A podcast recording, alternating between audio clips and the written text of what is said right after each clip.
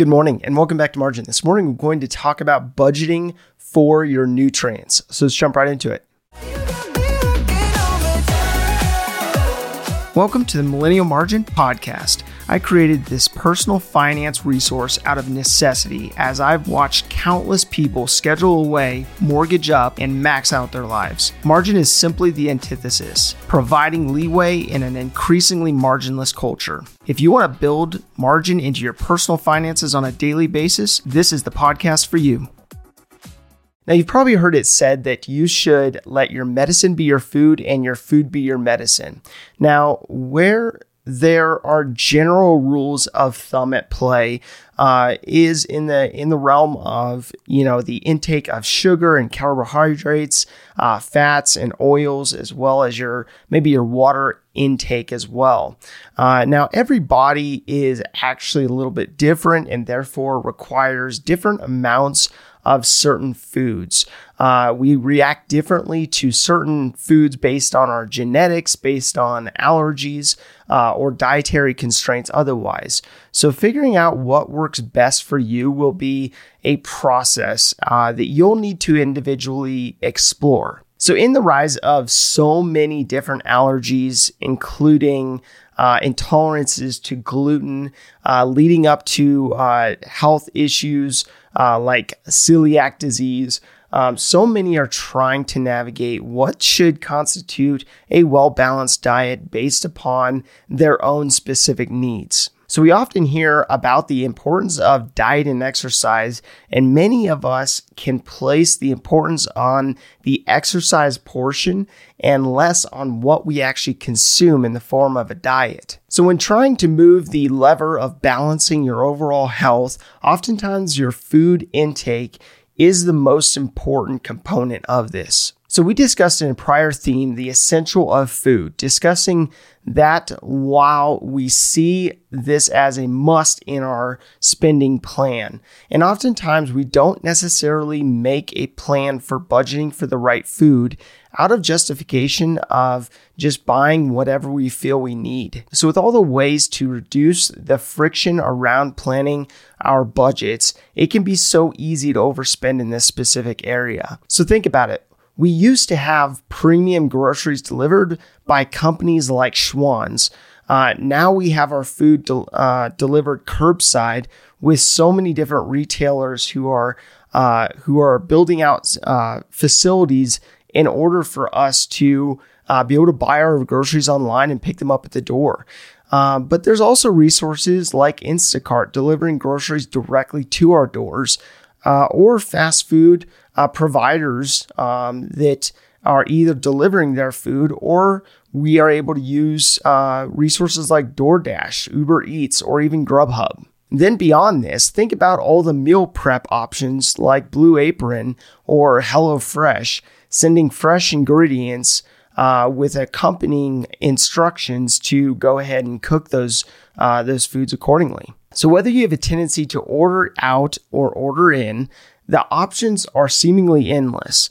Uh, but this is the problem that's at hand. There are so many different options, so many different ways to go about getting your food that it makes it more and more difficult to eat right and eat within your budget. So, how do you resist the urge to elevate your food costs? So, I would first look at how much you can feasibly spend on food on a recurring basis. So let's assume you take a percentage of your take home pay, like 10%. So this means if you make, let's say, 65,000 per year and have a resulting take home pay of about $3,800 per month, that you may uh, apply $385 to your food budget. Now, depending on your social life, your size of your family, or maybe even your food preferences, this may not seem like enough for you to cover uh, eating in and eating out, you know, getting groceries and coffee and so on and so forth. Now, in order to set a course for where you want to go, it's helpful to know where you've been. So I always recommend that people go back and see where they have spent their uh, resources during the last three months, as this will give you a, a realistic idea of the shift or transition that you'll need to make from what you've been spending to what now you're budgeting to spend. So, for example, we use the $385 budget at 10% of your take home pay.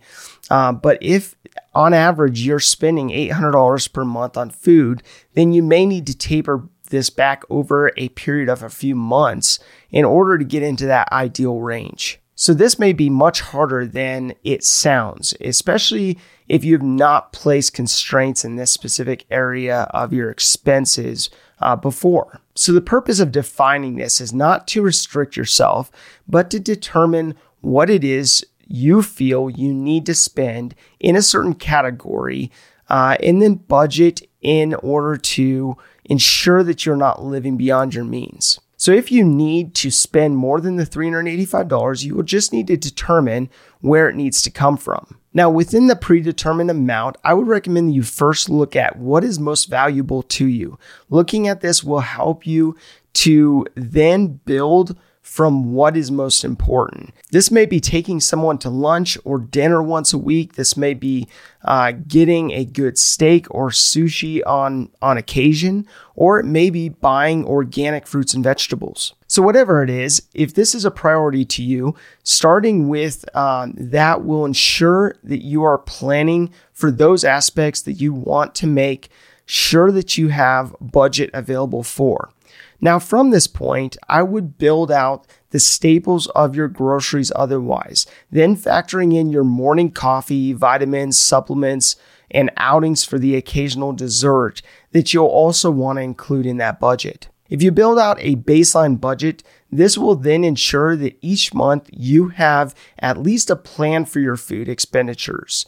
And over time, this will then allow you to have an automatic response uh, in knowing how much you can actually spend and on what without exceeding what you have in that specific category. Now, it's important to make a priority of not only what is healthy for you, prioritizing what matters most to you, and ensuring it all fits within your means, but also realizing that by building in an appropriate amount in your your your budget or your plan to spend, you are not only caring for your health and finances, but you are also building margin and building margin by way of not needlessly spending money on food delivery or convenience items uh, that could be busting your budget without you necessarily realizing it. Now, my call to action today is to use this process to care well for both your health and your finances. Now, food can be an area that so many end up spending far too much in just because of not paying attention. Thank you for your time. Enjoy your day, and we'll see you back here tomorrow. If this information is helpful to you, please do follow, visit millennialmargin.com, or connect with me on Margin's social platforms.